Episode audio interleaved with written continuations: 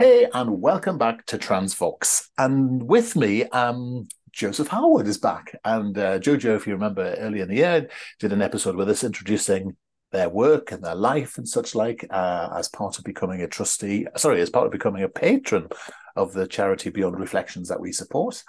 And it's a joy to have him back here today. I know he's in the middle of some torrid times, but showing amazing resilience despite the voodoo doll. So first of all, welcome back, Joseph. How are you? Hello, I'm really good, thank you. Yes, that's so funny. Well, we were gossiping a little bit before the episode started just because I've had a calamity week where my phone was stolen and I've had all these tech issues, power cuts. Oh my God, it's just been disastrous. But today we are fine and excited to chat. So when you've had all these things happen to you, what's your strategy for keeping going for for actually facing the world? What is it you do? Vodka. No, to be honest, like, there's so much stuff that's happened to me, like, in the past that have been so, like, bizarre that I think you get to that sort of resilient stage of your life, you're just like, okay, I can deal with this. It's really demotivating, I think, like, because I broke my foot in March earlier in the year, and I've never broken a bone in my body, ever. I've had, like, a little crack in my rib and things, but no, I can't bear giving up. And I think when I have like a challenge, it makes me even more determined to get things done. But sometimes I think because we're so reliant on tech and all my stuff was got, like, everything was stored on my phone. I had a backup, but I didn't have like a proper access to the backup. So I was freaking out for a minute, but then I was like, okay, what we can do is next time we'll put everything on a hard drive. So there's a backup with the backup, and then just ensure things. You just learn from these things, don't you? To be more on the ball. And I think that's really good advice, actually. I'm just writing this down now. I've never actually checked whether my phone's backed up, and especially these days when you've got credit cards and all sorts of other gubbins on things, it's really scary. I don't know actually what to do if I lost my phone, it was stolen.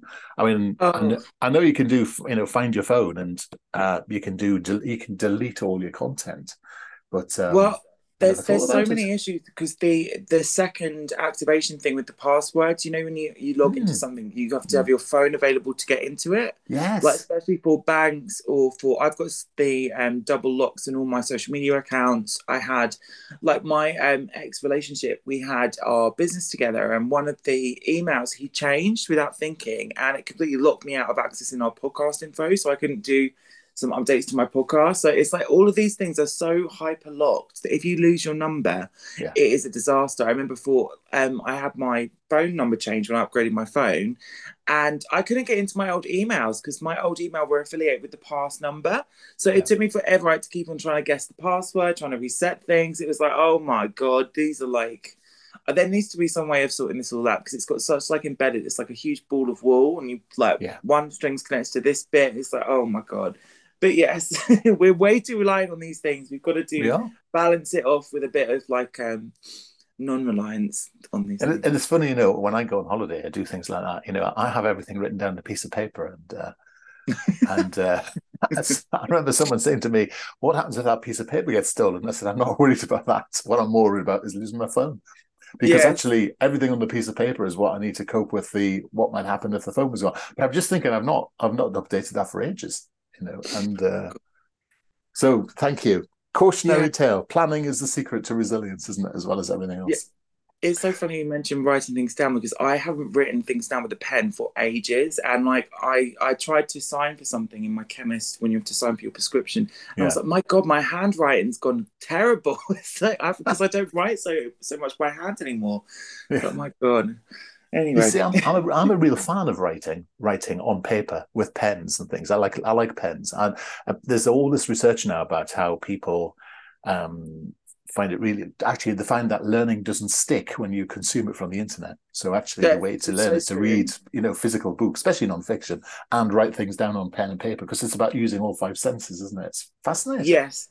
Yes, it's so true. Like, when you write something down, like, with a pen, it burns it into your memory in a way that typing it does not, and it's it's so funny when you read books, because I try and do books. Like, I'm always trying to read books because it's like something that I used to love to do. Now it's like not the same because I think everything's digital.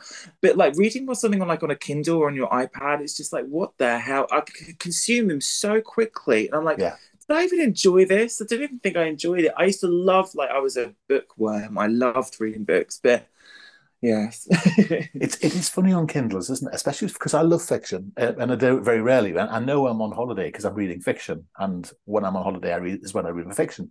And I sat down, I was reading this book, and I was nearly three quarters of the way through, and I suddenly thought, I have a feeling I know what this is going to turn out like. And I got to the end, I thought, I've actually read this before, but I sort of had really limited recollection of it. So it's quite bizarre.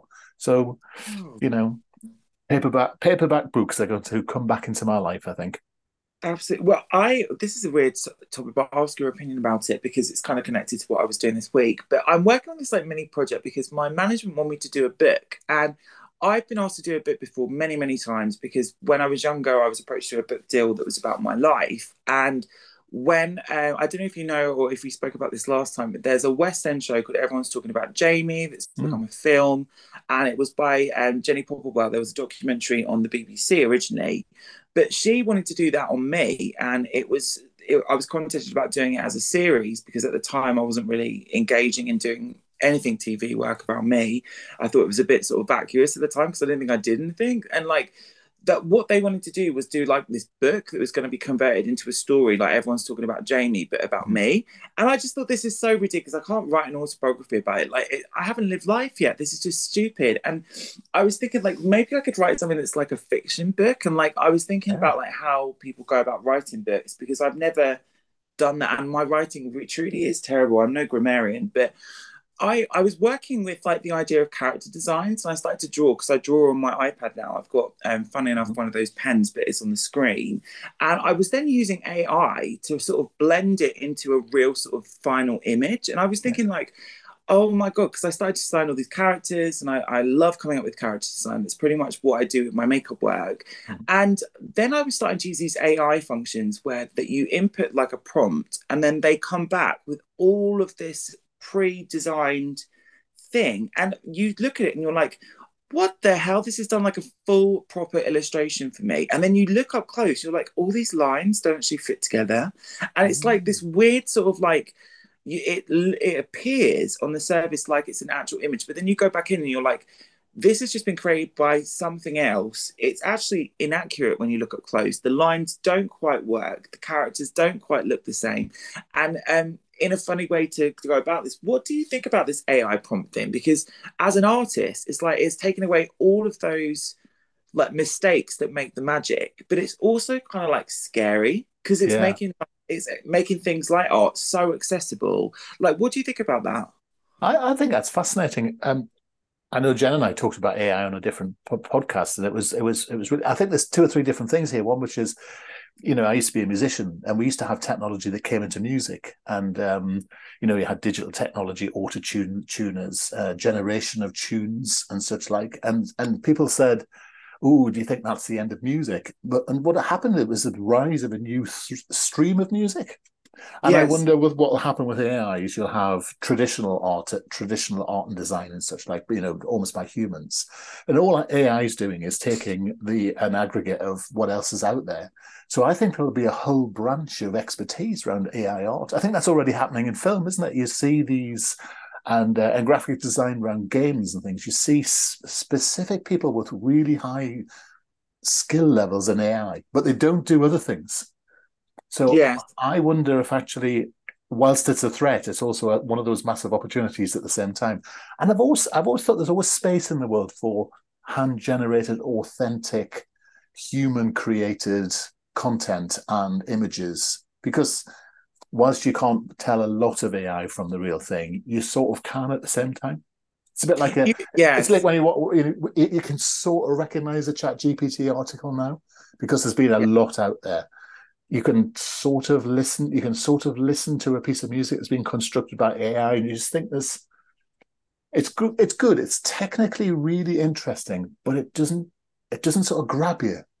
That's exactly right. It's I I've been trying to struggle with this because they've, especially on TikTok at the moment, all the creative kids have been using that AI voice recreation of like celebrities that have died, and they're making them sing songs that are like current songs. And it's the idea to me of hearing Michael Jackson sing songs is amazing because I'm a Michael Jackson super fan. But the idea that he's dead and it's happening without him being alive is was something that I was like, this is so weird. And I was watching Cher talk about it this week because someone had made, and she's got this thing with Madonna, so I made her voice and face animate to match the words of her singing a Madonna song, and she was like horrified by it.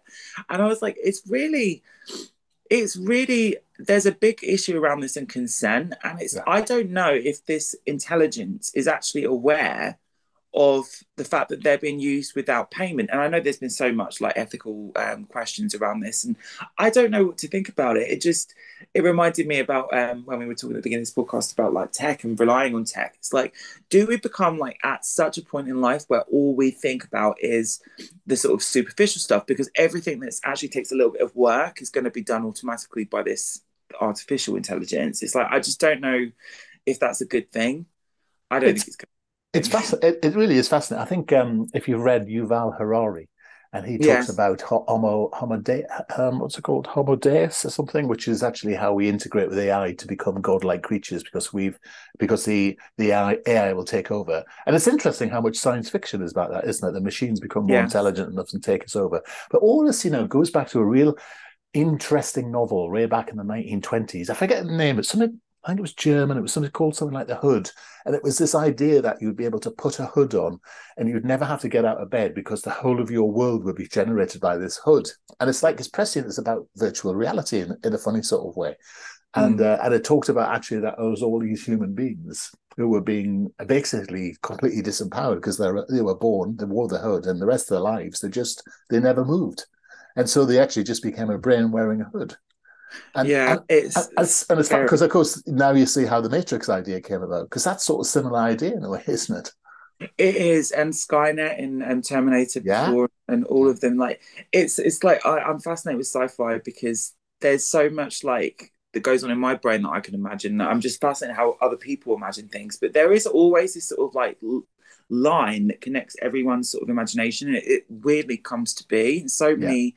Like fiction becomes reality, or reality becomes fiction. It's strange, but I've noticed that like using TikTok, because I wasn't really into using TikTok in the last 4 years, because being in my industry, because people just judge you on face value a lot of the times, and they don't look into your past work. They see someone that's colourful and they just think, oh, that's an influencer. And the reality is I'm not an influencer, and I've never really been an influencer online. I'm a beauty expert, and being a beauty expert on social media is very tricky today because you enter into conversations with some people in the beauty industry and they're not smart cookies, without being shady, and they just immediately infantilize you. And when I was doing my consultation work, and I was working with lots of these brands and trying to make the industry more inclusive, I'd have to go through these gatekeepers that work in marketing that just saw me as an influencer. And I deliberately stopped using all my social media to post content, because I thought if I reduce the content I put out there and I just do things that are specifically about this work, then people will see me a little bit more clearer. And that was a struggle in itself.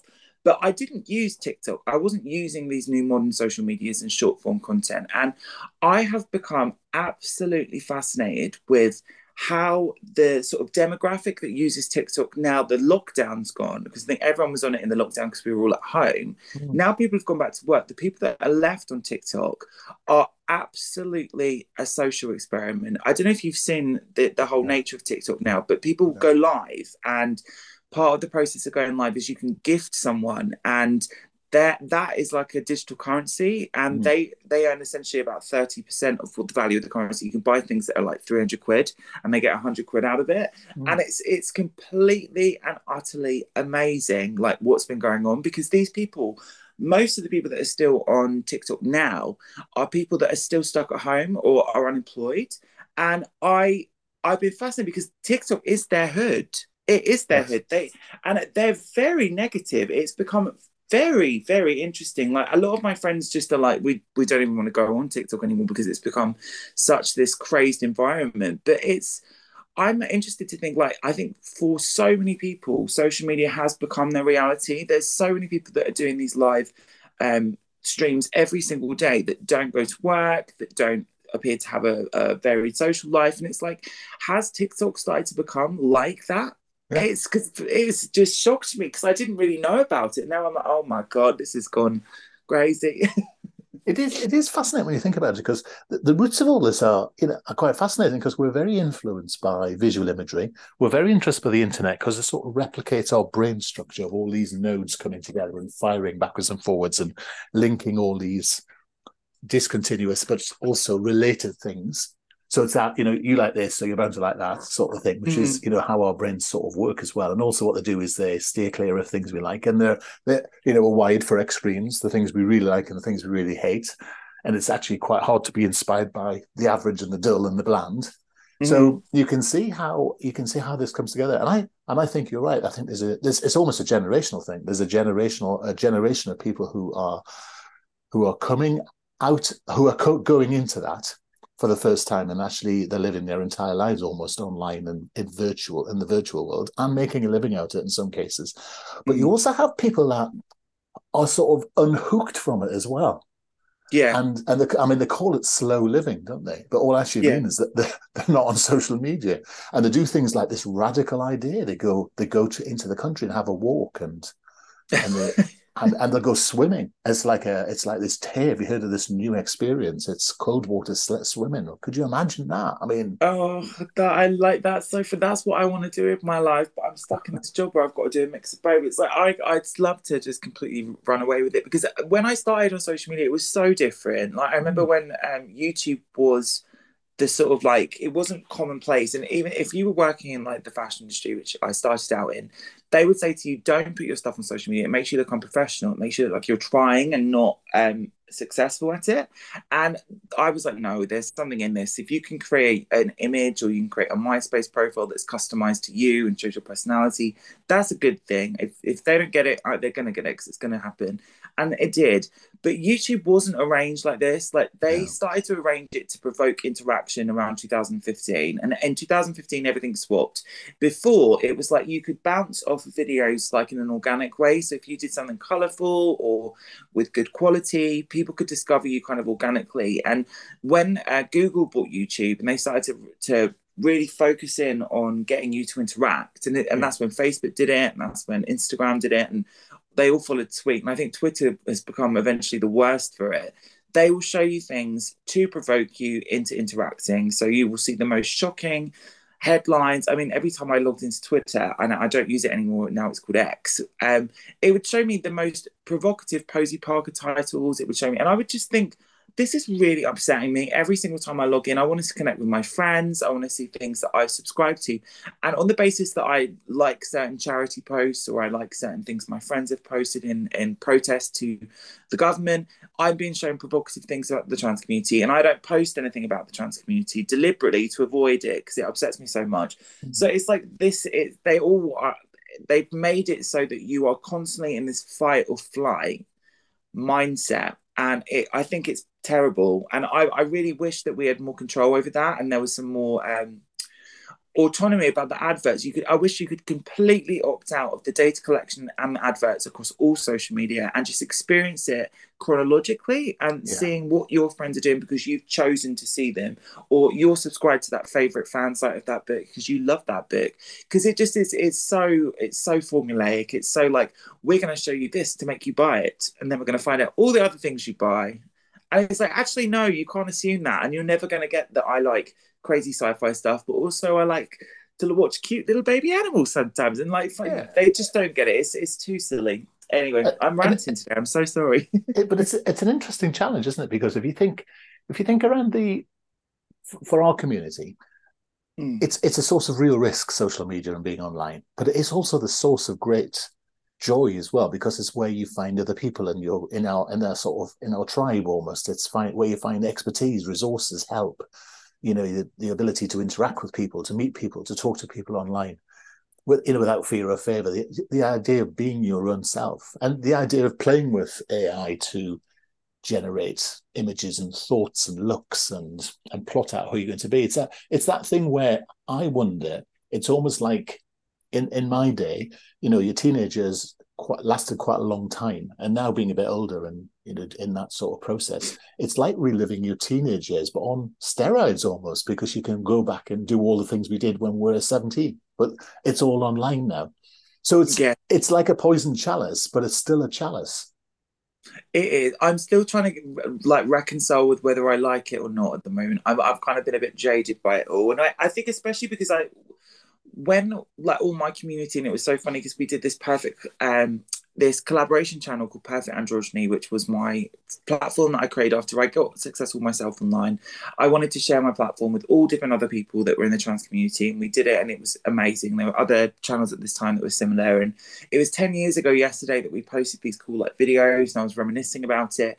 And I remember like the difference between then and now so profoundly, because that was a community. We were looking after each other, we were supporting each other's brands and platforms, and we weren't the username, we were people that had met on the internet and became friends, and we were in different countries, and we couldn't afford to travel to each other, and we couldn't afford to get surgery because we were just poor kids from regular backgrounds, and we were supporting each other. We were exchanging information about gender dysphoria, and that's what most of my early videos was about. It was about making people that couldn't access surgery feel comfortable in their own body, because I couldn't access it at the time.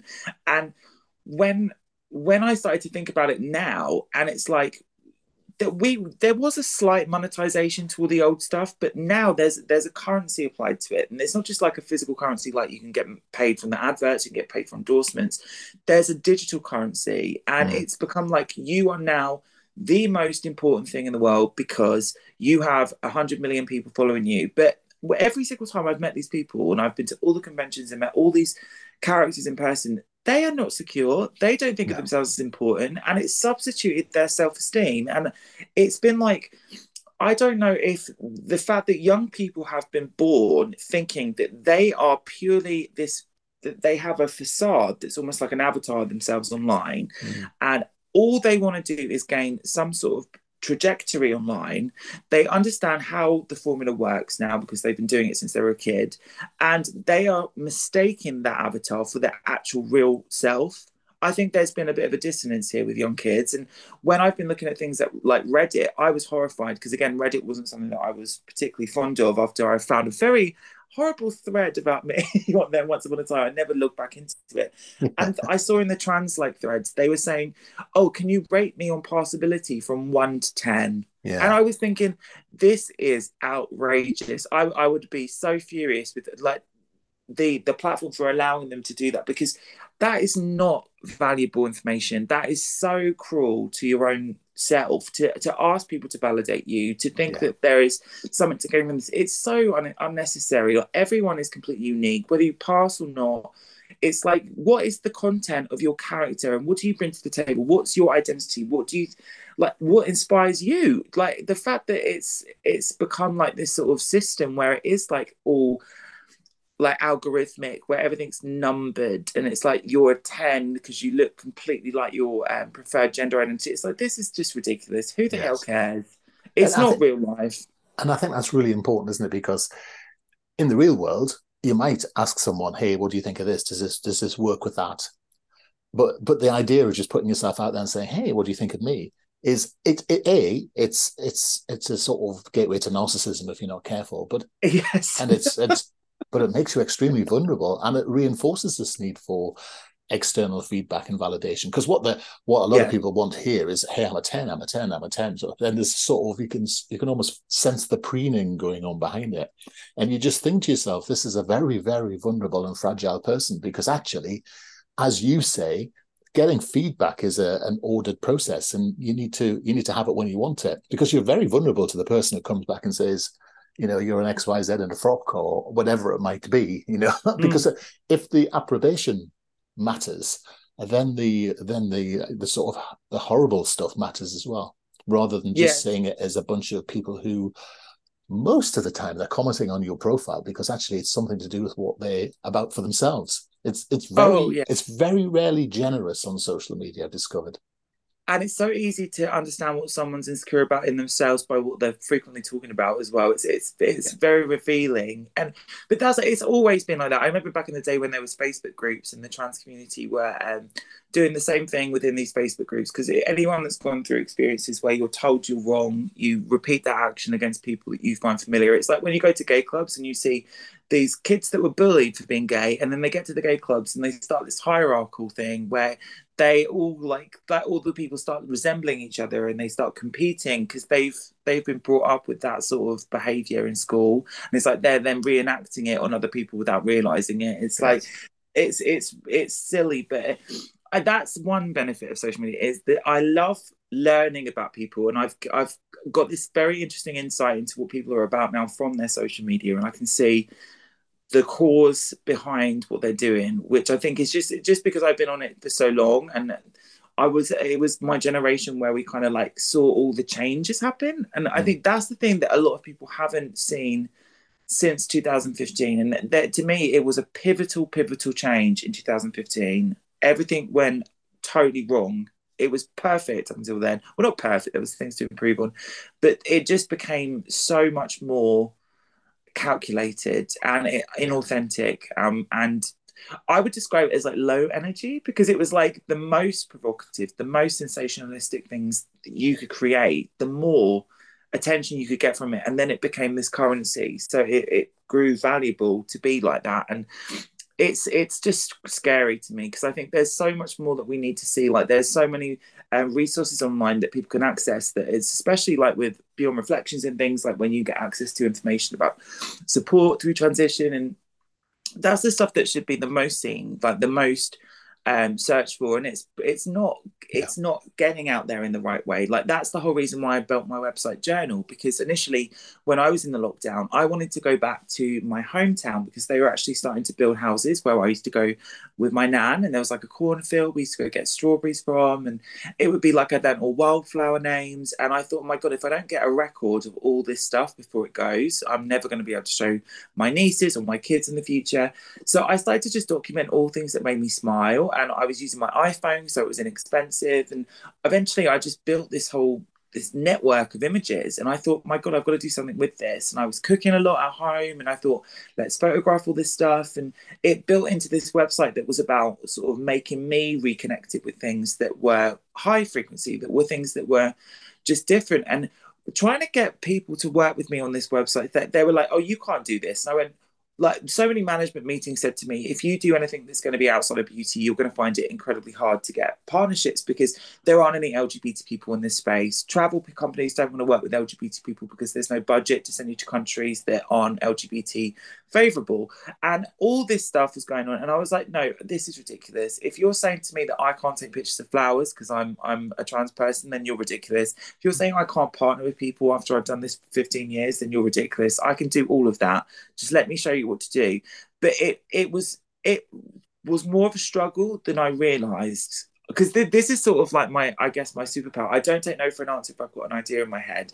But it was like doing a project like that for me was meant to like show people that you could do something completely out of the zone, something that makes you individually smile, that's more original to you. And I was shocked, because I thought, oh my god, people are going to be really excited about it, and it took a long while to get going, and like, it was just bizarre. But I think we should do a mix of all of that stuff. Like, use the internet for things that are creative, use the internet for things that are recalibrating, and just try and, I don't know, mix things up. And I love that project. It's my favourite thing. And I was so annoyed as well, because I used to remember all the Glean, I call them the Glean kids. They're not kids, they're influencers that were with the agency Glean, like Zoella, and they were allowed to do beauty tutorials, go viral, and then do cookbooks. And I was like, why aren't I allowed to do that? Yeah, why? So there you go. So, and what's interesting, of course, if anyone heard a little leak of music there coming in, it was actually, I was looking at your site and looking at your journal and listening, and I inadvertently clicked on some music. But it's always worth looking at josephharwood.com, because it shows what you can do to express yourself in a different sort of way. Because I think there's a lot of people who think that actually social media is where it's all at. But Jen, who's my colleague in crime on here, often talks about the fact that she used to do a lot of blogging, and I found that very expressive and very useful. And there's sites like Capsule and places like that, which are collation sites or curation sites. And it's about your life and where you've come from and where you're going. And especially for trans people, it's so important to be able to find those inspirational people, because actually, you know, it's that sort of online mentoring idea that it's lovely to see someone's journey in front of you, and not just 1,000 pictures of yourself, but, you know, what are you interested in? Where are you going? Because I think you'll agree with this, that trans is often the least important thing about yourself, but it's the thing that everyone just seems obsessed with. Yes. And it's about how do you develop a life, you know, and cope with your gender identity and make it work for yourself, rather than just seeing it as an end in itself. And often it is an obsession, because there has to be, but it needs to fit into your overall life, doesn't it? Well, I think anyway. Yeah, like with me, like I would never ever do anything to do with my identity as any part of my work, because it is secondary to what I bring to the table. It's a small part of me. But this is the balance that you've got to have. You've got to be able to be found. And if you aren't able to be found, then you're not going to book work. So you've got to have some sort of element that ties you into the moment that's going on. And sometimes you've got to visibly reflect back what's happening in that moment. So with my work, like what I wanted to do with my website, because people used to say, oh, we know you as a makeup artist. And I would be like, yeah, I love makeup, but it's a tool kit within what I do. It's like the smallest output of what I do. What I do is I character create. And when I was like a child, I used to have books and books and books of sketches. And when I used to get those glittery gel pens and smell pens, they were so cool. Like, I used to go to Smith's and collect all the colours and things. But I used to draw like characters that were kind of like inspired by Xena the Warrior Princess, or like all these like sci-fi things. And it was all about creation of character. And then when I found video games where I could finally see and play as an androgynous person, because all these Japanese games, they were androgynous characters, it like confounded to me what I wanted to do. And I always go back to the video game Final Fantasy, because you're playing as this sort of androgynous eco warrior. That's so me. It's like me in my head. That's who I am. And it's like, I love coming up with characters, but people didn't get that. They thought that my ambition was to become famous through social media makeup art, and it was like, that's absolutely the opposite of what I wanted to do. I don't even want to be recognized. And they used to always tell me off because I do a different like hair in every video, and there was no consistency, so people couldn't attach to the image. And when I did this mermaid visual, it absolutely blew up. Like the mermaid visuals were so, I sold thousands of t-shirts with that silly mermaid image on, and I just thought it was like one of many ideas. And everyone was so angry when I started to play with a masculine look, and I got this negative feedback, and I'd just be like, this is all components of my like imagination. None of this is real. Don't think any of this is real. All of this is just my imagination and what I'm doing. And in the last year, it's been really exciting because I got to work with things like Dell, and I'm currently working with their Alienware brand. And I said, well, can I do something that's actually about character design? So I started to digitally do makeup for them over London Fashion Week. And instead of actually doing makeup on a person, I did makeup on a cartoon that I kind of created, and started to actually develop them in Meta. So they were like a virtual makeup look. And I was like, that's more me. Like all of the other stuff I don't really care about. I don't want to just be known for doing pretty makeup. I want to be known to doing art on the human face. And there are so many projects that I've been wanting to do for so long that has been involved in things like prosthetics. Like originally when I was working with L'Oreal on something called the Brush Contest, I did this design, and we were meant to be doing this in 3 stages, this competition. The first stage was in London, and the second and third was in Paris. They basically mucked up the whole competition, so it never came to fruition. But I wanted to do this prosthetic that would reveal me as if I could not access my imagination. Like, what would happen if I'd grown old and I couldn't be myself? And I wanted to create this thing, this character of me that was kind of like melancholic and sad, but as a prosthetic. And then see the joy of me actually being able to be myself. It's kind of like a symbol of saying, like, look, we only have one opportunity to live as we are today. Let's do it to the best of our ability. And there's like lots of stuff like that. It's all symbolism, and it's all like paying homage. Like a lot of the stuff that I do is, you can see directly, it's like a very deliberate recreation of one of my idols. It's like things like Peter Tatu, I did for Urban Decay.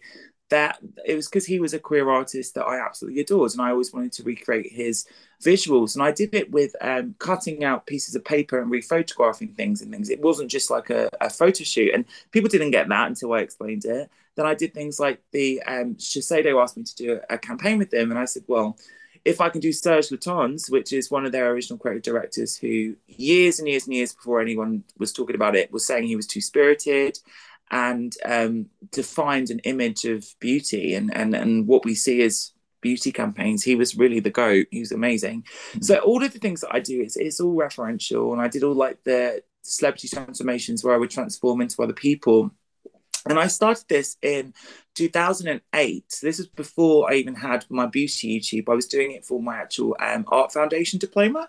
Mm. So it was like something I was doing like before as a project off the internet. And it was all about like trying to show people that you could really change. You could really change who you want to do that day.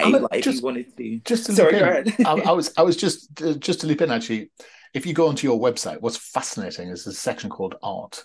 And it talks about this paying tribute to tutorials, and it's what I love about your site is it has this high art, high concept, but also it shows all these wonderful, really useful sort of basic material, makeup tutorials. And what's fascinating about the fact that you're doing them is you're a name we can trust. So rather than just going to some rando on YouTube, there's some really, really strong advice on here. But I cannot believe that you are. I'm looking at your picture as Michael Jackson, then Kylie. Then Angela Jolie, and these are people that look totally different, and you're completely different in each of these things, and it's all through makeup, I'm guessing, is it? Yes, it was all through makeup. And originally, when I started doing I started them off by doing the ones at the very bottom, the supermodels, and I had red hair. So at the time, I could not afford wigs. I couldn't afford all the magical makeup you can buy now. So I used my hair as a green screen. So I filmed with my natural red hair, and then I changed the hair in the video. And so I clicked my fingers and make it like change it from red to orange or red to brown. So I could fake the look as if I was doing wigs. So yeah. I used to do like funny tricks like that years ago, but no, it was amazing. And I cannot believe how big this like thing had become, because when I started, there wasn't anyone doing celebrity transformations. There were people doing inspired makeup looks, like when they wanted to do David Bowie's Aladdin Zane makeup or whatever, they wouldn't transform into the person. And I was like, no, I can do this. Because I think we mentioned this in my last chat with you, but I learned how to do this all from The Sims. It was The Sims video games, because you could create, I thought, because the character models, like the actual 3D figurine within The Sims, it's very simple, but the skins that they wrap around, like the texture of the face, the clothes, they are all shaded. So when you go into the files of the actual computer game and you open them up as a JPEG, they're like a flat image with contour. And I was like, oh my God, I know how to do this now. It clicked in my brain. I get it. I know how to transform my face. And it was always, it was like, once I knew it, I wanted to share it with everyone else. But it's like, when I live my life, literally, I can experience exactly the reaction I want from someone by how I change my image. And that was amazing. Once I realized I could do that, that was like, oh my God, this is going to be fun now. Because if I do a masculine look, I can get a completely different reaction to if I do a feminine look. And it's fascinating to experience life like that, but also to not have to go through something that's permanent. Everything can be washed off, so none of it's real. It just gives it, I just love it. That's the favorite thing about my job. Fantastic. No, it is that thing about with practice and in a funny sort of way, it goes back to what we're talking about earlier, because it's actually how you can become a different person in real life rather than online, which is all fantasy. These are techniques you can use to, and I like what you talk about on your site, which is that sometimes the detail of how we look is really important, because not getting some of the details right can be a cause, you can get an extreme reaction. So I can see how you've used art to sort of practice all these different looks. So I'm guessing that actually, if you want to go out normally down to Sainsbury's or something, you're not going to be going down as Kylie, but you need to be able to have that expertise just to be able to minimally apply something that just gets you comfortable in such a way that you have the confidence to go out and be who you are. Absolutely. Well, today I'm going to go see my two beautiful nieces and my sister after our chat. And I wouldn't wear a scrap of makeup, and I just wear glasses and just the most boring clothes I own. But when I was younger and I was going to college, I would go out with like absolutely absurd diamonds stuck from my eyebrows to my cheekbones. I just was just a crazy kid. I used to make all my clothes. I used to sew them all, and I'd have like feather epaulettes on like military jackets that I'd make myself and big giant spiky shoulders. And I look back at videos and I think, my God, what an absolute lunatic I was as a kid. Because I think like as well, like it was, I noticed when you did like more of an extreme image in the day, people pretend like you don't exist. Like you become, even though they're no issue, they're so awkward about you standing out that dramatically that they pretend you don't actually exist. And I used to think like, this is so weird, because before, if I looked androgynous, people would, it would attract both negative and positive attention. But if I looked more extreme, it would be like, maybe it's that sort of built-in human thing where like we used to live in the woods and the jungles, and the most colourful creatures were the most venomous. I don't know what it is, but it was. You know, that's a really interesting comment. You know, I've never thought about that before, but I remember someone telling me that they went out and were deliberately they didn't do this thing where they tried to blend in and pass and disappear, and then because they were easily spotted, but they did exactly as you said. They went out and stood out, and yeah. And people, obviously always you can get vitriol from anyone, but people tended to feel complimentary. Yeah, because they wouldn't know what to do. You were making an effort, almost, you know. They couldn't understand what to do with your image. I think nowadays it's a bit different because we've got things like Drag Race on mainstream TV, and people see that they've got more of a visual understanding of what you're about. But yeah, back in the day, it was so difficult. And I think like when it was coming to like the resources online to, because all I wanted to do was help people with their gender dysphoria. And there was a phenomena called I don't know how to describe it. There was a lady she would do videos of herself in one of those latex masks. And that was like the first transformation thing on YouTube when YouTube properly started, because she was dually masking. And we used to see this with fascination because we were like, oh my God, if they got surgery, like Amanda Lepore, or is it actually a mask? And I didn't know at the time because I was about 14 about the fetish side of all the latex stuff. But it was like, that was the first content we found online. And then there was a couple of drag queens. There was one called Blanche Babcock. There was one called Misty Eyes, who's now come through a transition. They did basic sort of like Southern Florida drag makeup, so it was all like garage door eyes, which is when you have like a block color above your eyes. And there was no resources. There was a couple of androgynous people, and there was a genius makeup artist called Peter Lude, who was a drag queen called Misty Maven from New York. So there were resources that you kind of delve into, but none of them took it to the extreme of physically changing their gender identity. It was always like they wanted to do it as a typical drag look.